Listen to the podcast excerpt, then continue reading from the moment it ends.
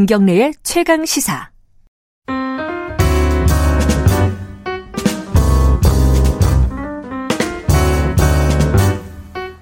더 나은 미래를 위해 오늘의 정책을 고민하는 시간입니다. 김기식의 정책 이야기 식스센스 김기식 더 미래연구소 소장님 나와 계십니다. 안녕하세요. 예, 안녕하세요.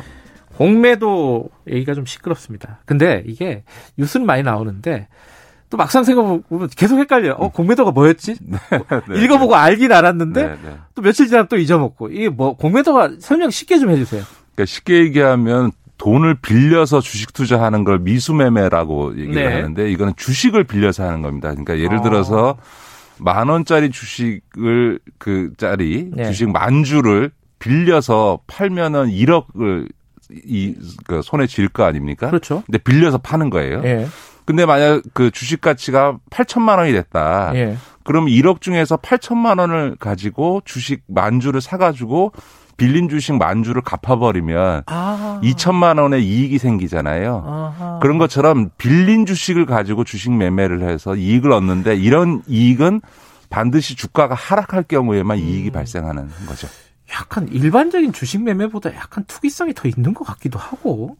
그렇죠? 예, 그러니까 이거에 대해서 논란이 있는데요. 그러니까 네. 이제 이 자체로는 시장에서의 기능이라고 봐야 되기 때문에 좋다 음. 나쁘다고 얘기하기가 어렵습니다. 예를 네. 들어서 주식이라는 거는 늘 등락이 오고 가는 건데 네. 오르는 경우만인 게 아니라 내려가는 경우도 그렇죠. 있으니까 이게 내려가는 경우에 따른 어떤 손실 리스크, 손실 위험을 분산시킨 해지 음. 차원의 투자 기법이기도 하고요. 예를 들어 네. 지수 선물 같은 경우도 예를 들어 하락하는 것에 배팅을 해서 이제 그 이익이 생기기도 하는 거니까 다양한 주식 시장에 상품 정도로 이해할 수 있습니다. 음. 네. 지금 원래 이제 공매도라는 게 있었는데 네, 네, 그죠? 네. 코로나 그 주가 하락 국면에서 일시적으로 중지했었잖아요. 네, 네, 했다가 3월 15일 이후에 이제 다시 풀리게 돼 있는 거잖아요. 근데 여기에 대해서 지금 여권에서 말들이 좀 이거 정확하지가 않아요. 네, 어떤 네. 사람은 안 된다 그러고 어떤 사람은 해야 되는 거 아니냐. 좀 복잡한 상황이에요, 이게. 네, 지금. 네, 네. 그렇습니다. 그러니까 이제 그 주로 개미들이 이제 이 공매도에 대한 비판 여론이 굉장히 높습니다. 떨어질까 봐. 그러니까 그 네. 이유는 이제 첫 번째는 공매도가 아, 개인에게는 불어돼 있고 기관들만 하게 돼 음. 있으니까 이게 기울어진 운동장이고 우리는 속수무책으로 당한다 이런 게 하나 있고요. 네. 또 하나는 공매도라고 하는 게 이게 주가 하락을 부추기거나 하락폭을 더 크게 만든다. 그래서 개미들만 공매도 할 수 없는데 손실이 더 커진다 이런 것 때문에 불만을 제기하는 건데요. 이 공매도 자체는 사실은 좀 중립적입니다. 아, 음. 과거에도 어, 이 2008년도 금융, 리만 브라더스 사태 때 같이 금융위기 때 공매도를 일시 금지시킨 적이 있는데 그 뒤에 해제했을 때 일시적으로 개별 종목에 따라서는 주가 하락에 영향을 미친 건 있지만 음. 전체적으로 보면 크게 영향을 미치는 게 없는 게 사실입니다. 네. 아, 그런 점에서 는 이 공매도를 허용 재개할 거냐 말 거냐라고 하는 문제는 지금 당장에 있어서는 논란이 될 수 있을지 몰라지만 그러니까 음. 그 자체로서는 뭐 문제가 있다고 보기는 어려운 거죠. 그럼 시기적으로 뭐 지금 할지 말지는 논란이 있을 수 있지만 어차피 하긴 해야 되는 거다 이런 말씀이신 건가요? 그런데 정부가 3월에 그 이제 그 공매도를 예. 예. 금지해 놓은 기간이 종료되면 바로 이제 재개하겠다라고 하는 것은 결론적으로는 저는 부적절하다고 생각합니다. 제 생각은 아 그래요? 어, 이 주식 시장이 조정장이 반드시 올 건데요, 올해. 예. 그 조정장이 온 다음에 아, 공매도를 재개해 주는 게 맞다. 다시 말해서 아, 공매도를 허용은 다시 해주되 음. 그 시점을 3월 중순에 이 그 금지 기간이 풀리니까 그냥 무조건 해준다라는 식으로 시기를 못 박는 것은 매우 부적절하다는 겁니다. 음. 왜냐하면 지금 이제 코로나19로 인해서 전 세계의 정부들이 다 돈을 풀었지 않습니까? 재난지원금 형태로. 네. 그러다 보니까 과잉 유동성으로 인해서 전 세계 주식시장이 다 단기간에 어, 급등을 했고요. 예. 이게 버블이 있는 게 맞습니다. 그렇기 예. 때문에 제가 보기에는 올해 반드시 조종장이 옵니다. 예. 어, 그 조종장이 올 텐데 지금 만약에 공매도를 3월 달에 기계적으로 이제 기간 끝났으니까 음. 그냥 바로 재개한다 이렇게 될 경우에 이 공매도 재개 허용이 이 조정장을 촉진하거나 혹은 조정장에서의 개별 종목에 따라서는 일시적으로 주가 하락폭을 키울 수 있습니다. 음흠. 그럴 경우에는 어, 개미들의 어쨌든 불만과 음. 손실이 커질 수 있는 부분이 있기 때문에 한 차례 조정장이 온 다음에 그때 음. 가서 시기를 못 박지 말고 조정장이 언제 올지는 모르겠습니다만 그 조정장이 온 다음에 공매도를 재개하는 것이 정책적으로 옳다. 근데 음. 이거를 굉장히 기계적으로 또 제도에 뭐가 문제 있냐 이러면서 어 3월 중순에 이제 기간 끝나니까 해제 한다, 음. 재개 허용해 준다 이렇게 가는 건 옳지 않다 이렇게 봅니다. 그러니까 금융위가 그런 입장이잖아요. 네네 네, 네. 정해져 있는 날짜대로 간다. 네네. 네. 좀 유연하게 좀 접근하자는 말씀이신데 네. 공무원들은 항상 그렇게 안 하는 것 같아요. 네, 정해지면 네, 간다. 일단 뭐 상황이 바뀌더라도. 그런데 지금 말씀하신 시기의 문제도 있는데 본질적으로 예를 들어 예, 이제 예, 예. 민주당의 박용진 의원 같은 경우에 네, 그런 주장을 하는데 이게 굉장히 기울어진 운동장이다 개미들한테 네, 네, 네, 그 외국인들과 기관들한테만 유리한 제도다. 네, 네, 이걸 네. 손을 봐야 된다 제도를 더 손을 봐서 이 운동장을 좀 바로 세워놓고 하든지 말든지 해야 되는 거 아니냐 이 부분은 어떻게 생각하세요? 이제 그 문제는 두 가지입니다. 하나는 이제 기관들만 허용돼 있고 개인이에게는 불어돼 있는 음. 이 문제가 하나 있고 또 하나는 공매도가 아, 주가 하락을 부추기거나 심지어는 주가 조작이나 네. 불법 행위의 수단이 된다라고 그런 의혹들이 많죠. 지금 후 두 번째 주가 조작이나 불법 공매도와 관련해서 이번에 국회가 법을 통과시켜서 이 그 불법 공매도에 대해서는 형사 처벌을 할 수 있는 과거 음. 과태료가 아니고 아예 형사 처벌을 할 수 있는 근거 조항도 만들었고 네. 특히 유상증자를 하면서 어 공매도를 해가지고 이게 일종의 어, 시세 차익을 노리는 이런 이제 아, 네, 악용되는 소지와 관련해서도 아, 유상증자에 참여한 사람은 공매도를 못하거나 공매도를 한 사람은 유상증자에 참여하지 못하도록 금지하는 등의 제도적 보완이 있기 때문에 불법 행위는 어떻게 해도 불법 하는 거야 불법 하는 거니까 그거는 이제 처벌하는 수밖에 없는 음. 거죠. 그러니까 그래서 완벽하지는 않지만 공매도가 에 대해서 이제 그 악용될 수 있거나 하는 불법의 행위에 대한 음. 제재나 이런 부분들은 상당히 보완한 건 네. 사실입니다. 그 개인에게도 허용해야 된다고 보세요? 지금 일본이 이제 개인에게도 허용을 하고 있습니다. 이걸 이제 아. 왜 기관에게만 지금 허용돼 있는 거는 주식을 빌려주는 거잖아요. 국민연금도 네. 주식을 이 공매도에 빌려줍니다.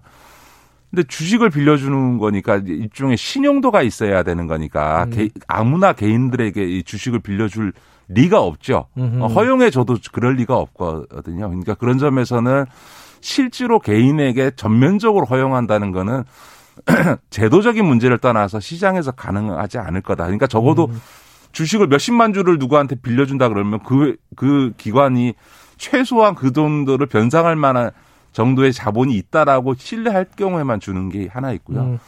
또 하나는 우리나라 개미들의 이 투자 양태가 사실은 초단기 매매거든요. 헤지펀드를 많이 비난하십니다만 사실 헤지펀드의 평균 주식 보유 기간이 3년인데 우리나라 개미들의 평균 주식 보유 기간이 한 달이 안 됩니다. 음, 그러니까 단타들 이런 예. 초단기 단타 매매를 하는 데 있어서 오히려 개인들에게 공매도를 허용하게 되면 개인들의 이런 초단기 단타 매매 경향으로 보면 공매도를 활용할 가능성이 개인들에게 오히려 더 크기 때문에 음. 개인에게 이 공매도를 허용하는 것이 꼭 바람직하냐라고 하는 거는 검토해 볼 수는 있겠습니다. 역시나 음. 좀 신중하게 봐야 되겠다. 알겠습니다. 이 주식 얘기 마지막으로요. 금융 금감위원장도 역임하셨고 금융 네. 전문가신데 요즘 주식 한참 막 올랐다 좀 걱정도 되는 사람들도 있고 음. 조언을 좀 해주신다면요 투자자들에게. 제가 그 사실은 이전 금감원장이기도 해서 예. 이 주식 시장에 대해서는 그 시장에 자, 혹시나 잘못된 메시지가 될까봐 극도로 말을 음. 안 합니다. 공개적으로 말을 안 하는데 예. 그럼에도 불구하고 말씀하신 한 말씀 드리면 어, 투자자들께서 올해는 아까도 말씀드렸던 것처럼 전 세계 증시 특히 한국 증시가 가장 단기간 내 급등을 했기 때문에 음. 어, 반드시 조정장이 온다. 음. 아, 그러니까 주식의 일정한 기간 동안 하락하는 하, 어, 조정장이 온다. 심지어 어, 외국의 이제 그, 어, 전문가들 중에는 어, 버블이 너무 심하기 때문에 네. 어, 폭락장 수준까지 갈 거다 이렇게 음. 얘기를 합니다만 저는 꼭 그렇게 보지는 않습니다. 왜냐하면 네. 올해 이제 그 백신이 어, 예정대로 전 세계적으로 보급이 되면 올 연말쯤 되면 이제 팬더믹이 어, 정리가 될 거기 때문에 그렇게 되면 이제 경제가 위축됐던 2년간 위축된 경제가 굉장히 빠른 속도로 음. 회복할 거라고 합니다. 전 세계적으로. 그렇게 음. 되면 이런 경제에 대한 기대감 때문에 올 하반기부터 선행해서 주식시장 움직이기 때문에 음. 그 어, 어떤 팬더믹 이후 경제의 회복에 대한 기대감들이 반영될 거여서 저는 폭락장으로 이어질 거는 아니라고 봅니다만 그러나 조정장은 반드시 온다. 음. 예, 그런 점에서 어, 권면 우리 이제 투자하게 하시는 특히 개미들께는 반드시 분산 투자해라. 아. 한 종목에 몰빵하시는 아하. 식으로 갔다가는 큰일 날 수 있다라고 하는 거고요. 또 하나는 어떤 이런 조정장이 왔을 때 이게 일종의 패닉 투매하면 오히려 더 손해를 크게 아. 본다. 그러니까 소위 실적 있고 성장 가능성 있고 이런 이런 데들 중심으로는 분산 투자를 해서 길게 보고 장기 투자를 해야 된다. 왜냐하면 절대로 마지막 드릴 말씀은 2020년과 같은 수익률을 생각하고 올해 주식 투자하시면 큰일 납니다. 그러니까 그건 2020년은 코로나로 인해서 정말 그 저점을 찍은 다음에 이게 반등해서 올라온 거기 때문에 2020년과 같은 주식 수익률은 다시 없다 이렇게 생각하시고 그냥 은행 이자보다 더 수익이 나면 만족이다 이런 마음으로 주식 투자를 하신다면 그렇게 하셔라 이 말씀 드리고 싶습니다. 이게 사람 욕심이 끝이 없어가지고요. 조정장은 반드시 온다. 분산 투자하고 장기 투자하시라. 네, 그리고 공매도는 시기를 3월 달로 못 박지 말고 조정장이 온 다음에 음. 재개해 주는 것이 맞다. 네, 알겠습니다. 얘기 하나만 더 해보죠. 이게 다른 뉴스가 워낙 많아가지고 네. 많이들 이제 다루지 않은 뉴스 중에 하나인데 작년에 인구가 감소했어요 자연 감소. 네, 네, 네. 이게 처음이라면서요. 네, 태어난 사람보다 사망한 사람이 더 많다는 거잖아요, 그죠? 이게 경제적으로 진짜 큰 일입니까? 어느 정도예요, 이게? 예, 이건 이제 경제 사회적 파장이 크죠. 뭐, 뭐, 음. 저는 지금 대한민국의 최대 문제는 인구 감소라고 음. 생각합니다. 다른 그 무엇보다 중요하다고 생각하는데요. 왜냐하면 일본이 20년 장기 불황에도 불구하고 버텼던 가장 큰 이유는 일본이 수출 대국인 것 같지만 경제 75%가 내수 경제인데 네. 내수 시장 규모가 인구가 1억이 넘기 때문에 일종의 자체적으로 돌아갈 정도의 사이즈가 음. 되는 겁니다. 그러니까 인구가 감소한다는 거는 시장의 규모가 축소된다는 거기 때문에 인구가 감소되는 국가가 국가 전체적으로 성장하는 일은 없거든요. 그러니까, 음. 그러니까 국가에 거의 존망이 걸린 정도의 수준의 일이다. 그러니까 경제에 있어서 시장 사이즈가 줄어드는 문제인 거고요.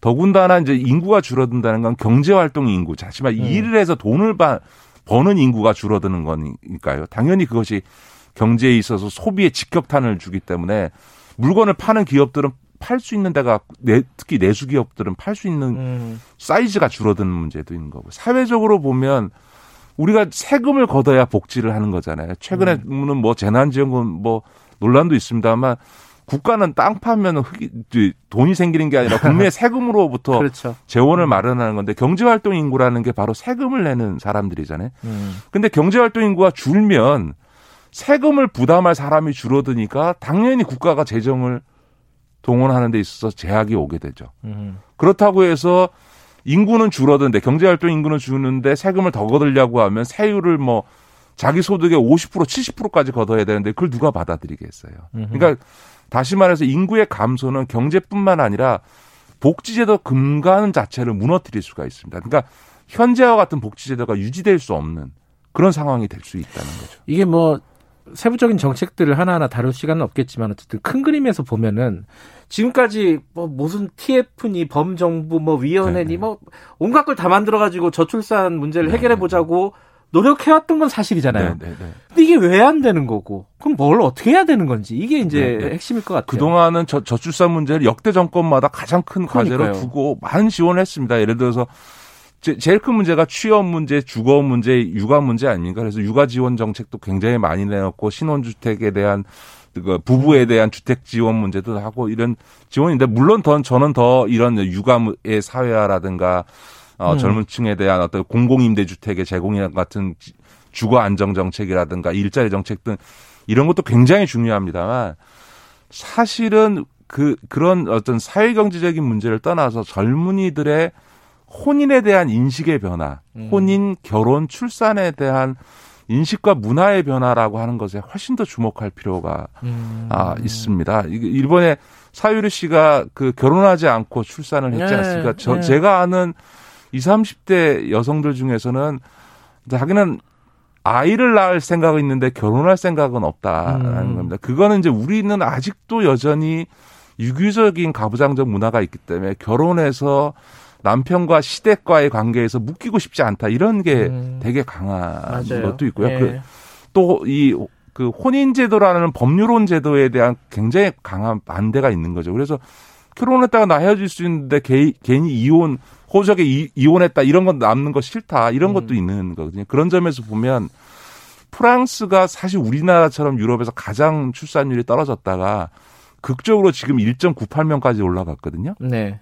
그 주, 중요한 계기가 생활 동반자법이라고 그래서 음. 우리가 아는 이런 법률적 혼인이 아니고 네. 그냥 같이 살면 결혼한 부부, 법적으로 결혼한 부부와 동일한 법적 지위를 주고 복지 혜택을 주는 음. 이런 제도를 도입했습니다. 그래서 지금은 프랑스에서 결혼한 그러니까 같이 사는 음. 부부의 반이 법률혼이고 반이 이런 비법률혼인 생활 음. 동반자들 음. 이것을 이르 때부터 출산율이 급격히 음. 올라가기 시작합니다. 그러니까 네. 출산율은 20대의 배우자를 남성이든 여성이든 배우자를 만나는 게 제일 출산율을 높이는데 제일 중요 어 하고요. 어쨌든 출산을 하려면 남녀가 같이 살아야 되지 않습니까? 그렇죠. 이제 이제 그런 점에 있어서 이런 최근 그 젊은 세대들의 문화나 그 인식의 변화를 반영해서 저는 어떻게 보면 출 생활 동반자법의 제정이야말로 음. 우리나라 이 출산 대책에 있어서는 가장 획기적이고 전향적인 대책이 될 거다. 그런 네. 점에서는 국가의 최대 과제가 되고 있는 이 저출산 문제에 대해서는 정말 과감한 지원과 발상에 있어서도 과감한 전환이 좀 필요하다. 저는 그렇게 봅니다. 맞습니다. 하늘을 봐야 별을 타죠. 네. 예, 문팔라스님이 김기식 소장님의 시각에 늘 감탄합니다. 오래오래 방송해 주세요. 오늘도 좋은 말씀 감사합니다. 네, 고맙습니다. 김기식 더미래연구소 소장이었습니다. 지금 시각은 8시 47분이었습니다.